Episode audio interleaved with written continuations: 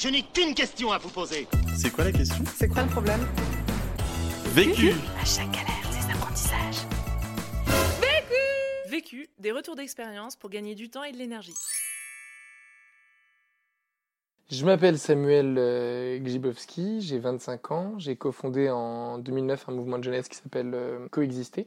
Le but de coexister est de transmettre par le biais de parcours pédagogiques qui durent un an des méthodes euh, pour mieux vivre ensemble, en particulier dans la diversité de convictions religieuses, spirituelles ou philosophiques, et de faire de la diversité un moteur euh, pour le lien social et l'unité euh, en France. Le projet a démarré en 2009, j'en ai été président pendant sept ans, j'ai quitté il y a deux ans la gouvernance pour me consacrer à l'accompagnement des, des, dirigeants en tant que cofondateur. On a aujourd'hui 11 salariés sur la branche jeunesse qui fait le parcours pédagogique et 21 salariés si j'inclus les, branches sœurs, euh, la branche business, la branche inspiration et la branche euh, alumni. En termes de résultats, depuis le début de Coexister, on a accompagné 7000 coexistants dans ce parcours euh, d'apprentissage qui eux-mêmes ont sensibilisé 89 000 lycéens par le biais d'ateliers de sensibilisation dans les écoles.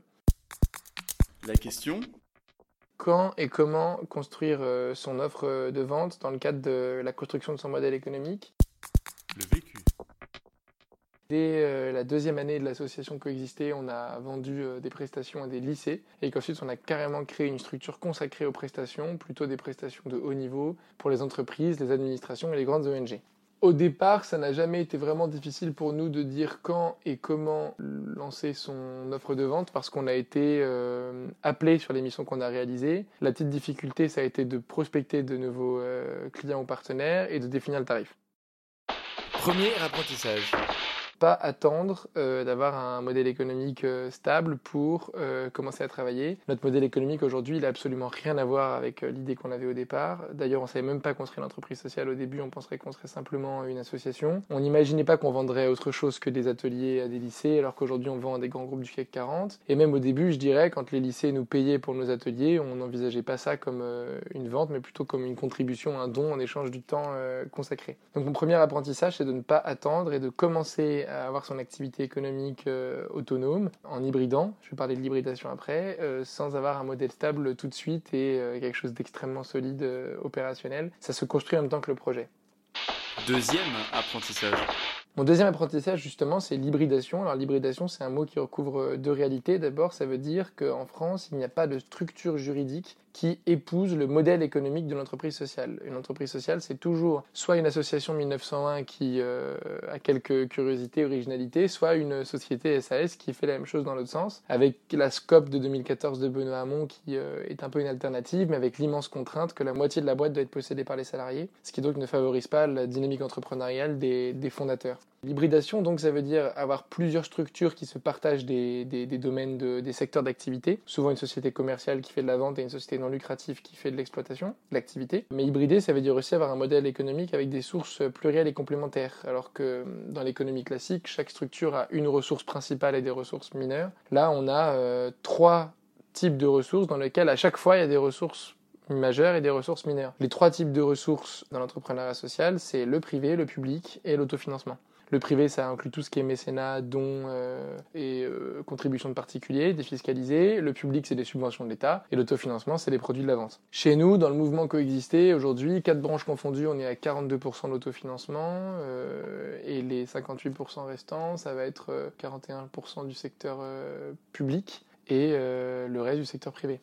Ça, c'est le, le, modèle actuel, mais ça, c'est pour les, branches, toutes branches confondues. Si je prends la branche jeunesse, qui est la plus importante pour nous, on n'est qu'à 32% d'autofinancement. L'autofinancement dans la branche jeunesse, il vient des ateliers de sensibilisation, de la boutique, euh, des adhésions, des participations aux frais pour les événements, et surtout des dividendes de Convivencia, qui est notre structure business. Et l'autre chose par rapport à l'hybridation, au-delà des structures plurielles, d'avoir des sources plurielles. Dans chacune des ressources plurielles, il y a des acteurs majeurs et des, acteurs mineurs. Par exemple, dans la ressource autofinancement, pour nous, l'acteur majeur, c'est Convivencia, qui donne des dividendes à coexister. Et ensuite, on a des acteurs mineurs, comme la boutique. Pareil pour le privé, l'acteur majeur, c'est Total, et puis des acteurs mineurs. Euh, Total est sur un don à 6 chiffres, les acteurs mineurs sur des dons à 4-5 chiffres. Et puis sur le public, c'est la même chose. L'acteur majeur, c'est la France s'engage, avec une grosse subvention de 150 000 euros par an. Et les acteurs mineurs, c'est euh, des petites subventions régionales ou territoriales.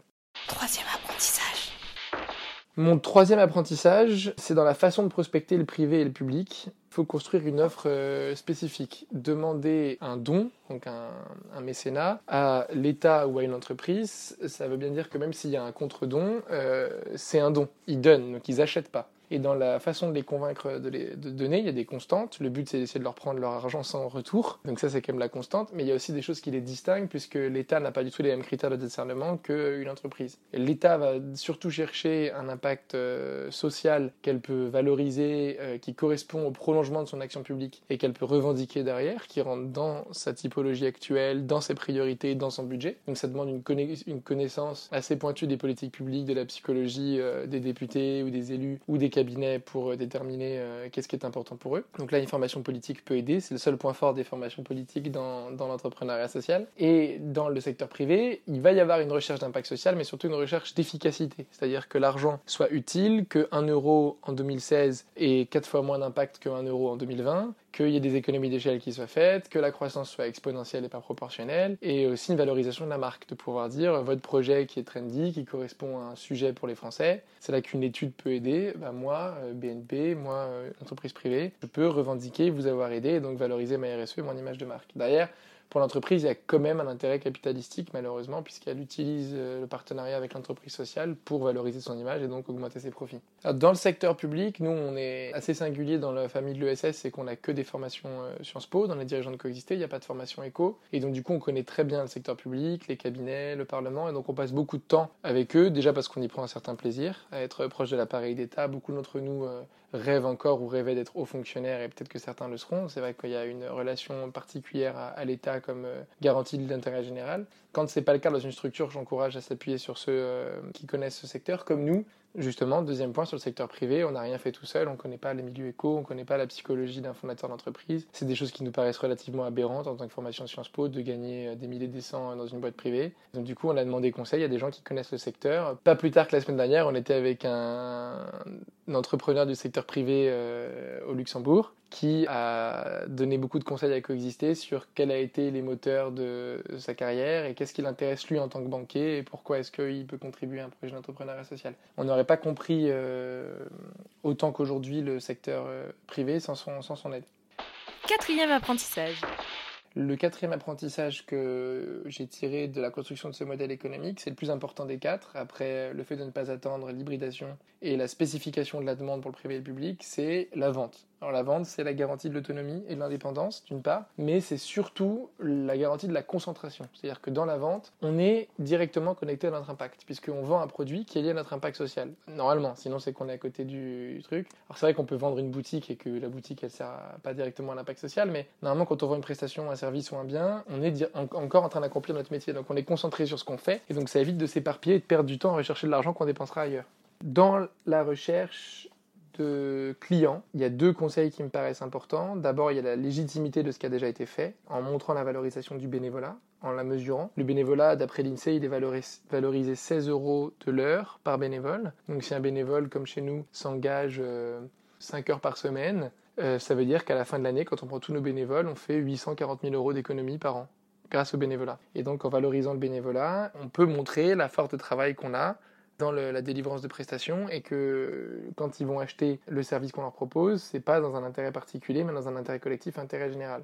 Je pense que pour Total, ça a été déterminant d'acheter notre prestation de conseil, sachant qu'on était une entreprise sociale qui n'avait pas d'intérêt particulier, parce qu'elle peut, en plus d'avoir une presta de qualité, avoir la possibilité de revendiquer une RSE en disant j'ai payé une entreprise sociale. Donc ça, je pense que c'est important pour elle, pour Total, sachant qu'on avait 8 concurrents sur ce, sur ce contrat, et donc du coup, c'était important qu'il y ait un argument concurrentiel. Le deuxième conseil que je donnerais sur euh, la vente d'un service, c'est de définir le tarif le plus haut possible, euh, calqué sur euh, l'état du marché. Il n'y a pas de raison que les prix de l'entrepreneuriat social soient moins chers que les autres. J'ai déjà eu des clients de l'administration qui nous disaient Ah bah dis donc, vos prix ne sont pas très sociaux. Donc là, il faut faire de la pédagogie. Euh, entreprise sociale, ça veut pas dire qu'on fait des prix sociaux. Ça veut dire qu'on utilise l'argent de façon responsable et qu'on le partage. Euh, contrairement à l'entreprise capitaliste, où peu importe les prix, euh, on peut une entreprise capitaliste et vendre 1 euro un produit. Si on fait des marges et qu'on garde les marges dans un petit nombre de personnes, c'est ça qui est irresponsable. Et surtout quand on veut augmenter les marges plus élevées qu'elles ne le sont déjà, et que donc du coup pour ça, on va avoir un impact environnemental négatif. Donc l'entreprise sociale, c'est pas avoir des prix sociaux, c'est utiliser l'argent à bon escient. Donc vraiment, il faut faire de la pédagogie là-dessus auprès des clients, c'est très simple. Avoir des prix élevés et euh, ne pas rougir de ça. Il faut être sûr de soi quand on a un prix élevé, d'abord en se disant que les autres font pareil, ensuite en se disant que ça montre notre crédibilité, et ensuite en étant personnellement convaincu que ce qu'on vend, ça vaut ça. C'est une histoire de posture intérieure, il faut être convaincu que ça vaut cette valeur. Aujourd'hui, nous, on a commencé par vendre euh, 1000 euros jour consultant. Ça paraît énorme quand on sort de l'associatif, mais c'est pas grand-chose par rapport au secteur classique. On espère monter à 2000, 3000 euros jour consultant, et donc c'est important de le faire, c'est important de le faire. Et enfin, euh, je pense que quand on vend une prestation, il faut quand même envoyer une image extrêmement professionnelle, ce qu'on a fait quand on a monté la boîte consacrée à la vente et au business, ce qu'on faisait moins euh, dans le secteur associatif quand on vendait juste des ateliers à des lycées. On voulait être carré et exigeant, mais il n'y a pas le même devoir d'un professionnalisme accru. Là, quand on vend à une boîte, à une ONG ou une administration, il faut venir avec des documents pas forcément très nombreux mais très précis. Il faut avoir une très grande réactivité par mail. Il faut avoir un vocabulaire euh, entrepreneurial. Et donc ça, euh, ça peut s'acquérir grâce à l'écosystème. Et surtout, ça peut s'acquérir grâce à l'école de commerce quand on en a fait une. Et puis par le bon sens, je dirais quand même en grande partie. Moi, je pense qu'il faut une plaquette d'un triptyque de 6 pages très important, dans lequel il y a euh, toutes les informations clés, l'état de la structure, les ambitions de la structure, à quoi sert l'argent qui est déjà là, où est-ce qu'on trouve l'argent aujourd'hui et pourquoi est-ce que l'interlocuteur va nous donner de l'argent qui va servir à quelque chose de positif. Ça c'est important. Et puis il faut aussi une brochure classique de, de, qui présente le produit, un catalogue, un catalogue qui dit voilà ce qu'on vous vend, voilà ce que comment ça se déroule, euh, voilà euh, qui l'a déjà acheté, voilà les conséquences, impact social de ce produit. Et c'est assez simple, mais il faut que ce soit vraiment beau, propre, court, bref, il faut vraiment capitaliser sur cet objet. Si possible, s'il est dans un papier un peu chic, la personne va le garder, un carton. Il faut aussi l'envoyer un PDF en doublon, mais c'est important d'avoir de venir avec des ressources, quoi. De pas simplement faire ça au talent. Et ça demande une préparation. C'est sûr qu'un rendez-vous de, de vente ou de négociation, c'est euh, au moins 5 heures de préparation pour un rendez-vous d'une heure. Euh, il faut préparer, euh, non pas à se faire dans la tête le déroulé idéal qu'on veut avoir, ça, ça sert à rien et ça ressemblera pas du tout à ça. Mais préparer notre propre connaissance du sujet. Il faut répéter euh, ce qu'on sait, ce qu'on veut, ce qu'on a. Euh, on dira pas tout, mais au moins pendant la conversation, on est prêt à répondre. Pour moi, il n'y a pas de plus grand échec que quelqu'un qui ne connaît pas son taux d'autofinancement, de taux de financement privé et public devant un financeur qui lui demande. Un entrepreneur, il sait en permanence ses, taux, il sait les délivrer tout de suite. Le taux d'autofinancement, c'est un chiffre à connaître en permanence. C'est-à-dire quel est, dans mon budget global, dans le cash qui passe chez moi, la part d'argent que j'ai moi-même généré par rapport à l'argent que je reçois d'un financeur privé ou public. Le taux d'autofinancement, c'est la part d'argent dans mon budget global que j'ai moi-même généré, c'est-à-dire qui est issu de mes ventes, que ce soit de prestations de biens ou de services. Et donc c'est la part dans un budget global qui peut aussi recevoir des fonds privés ou publics. Et je pense qu'il faut donner deux chiffres, un chiffre global et un chiffre par activité. Je prends l'exemple des petites cantines que je connais bien. Euh, leur activité d'une petite cantine est 100% autofinancée. C'est-à-dire que la petite cantine ne reçoit pas de fonds, ni privés ni publics. Et toute la, vie de la petite cantine vit en fonction des ventes. En revanche, là, donc là, on est sur 100% d'autofinancement, comme ma branche business chez moi, Convivencia. En revanche, la structure petite, petite, euh, petite cantine qui fédère toutes les petites cantines, elle reçoit des investisseurs privés, publics, je sais pas, et donc du coup, leur taux d'autofinancement euh, va être la part de ce qu'ils génèrent au global sur le budget global. C'est important de connaître ces chiffres-là parce que ça donne à notre interlocuteur une, montrer qu'on connaît notre projet, son passé, son présent, son avenir. Ce que j'ai fait, quel chiffre j'ai atteint. Aujourd'hui, j'ai pas réfléchi trois heures pour euh, dire que j'ai rencontré 89 000 lycéens en, en 9 ans et qu'on a accompagné 7 000 coexistants. Il faut connaître ces chiffres à toute heure et les mettre à jour régulièrement. C'est très important. Et donc, travailler son rendez-vous, c'est augmenter sa culture vis-à-vis -vis de soi-même, connaître son identité, son projet.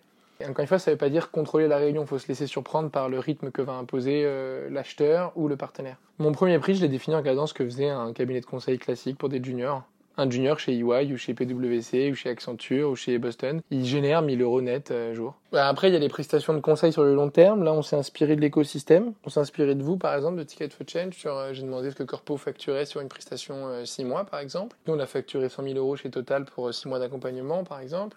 Et sur les lycées, qui était la première chose qu'on facturait, mes côtés associatifs, euh, c'était plutôt en fonction de ce que le lycée était prêt à donner. C'est-à-dire qu'au début, on a demandé un don au lycée, donc on a fait une moyenne, on a vu 500 euros, boum, on a dit 500 euros. Quoi. Conseil. Pour gagner du temps.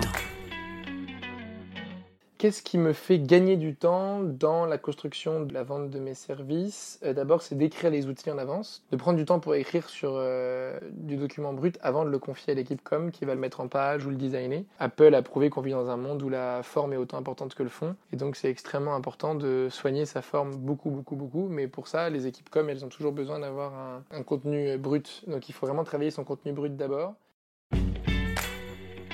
Conseil Pour gagner de l'énergie faut réutiliser les mêmes contenus. Il faut bien penser son storytelling. Et pour moi, le storytelling, on le change une fois par an, maximum, une fois tous les deux ans. Une fois qu'on a un contenu fixe, On change juste les chiffres, on change l'actualité, on change le partenaire, mais il faut garder la même trame, quoi. L'autre question. Comment faire pour augmenter un tarif sur un client qui est déjà habitué à payer un autre tarif? Vu, Vécu. vaincu. Pour plus de vécu, clique vécu.org. Voilà, ça répond à votre question Vécu. Buy ticket for change. Pour d'autres podcasts vécus et une méthode pour apprendre de ta propre expérience, rejoins-nous sur vécu.org. Et si tu aimes les podcasts vécus, n'hésite pas à nous le dire en laissant un commentaire étoilé depuis l'application où tu écoutes ces podcasts. À très vite!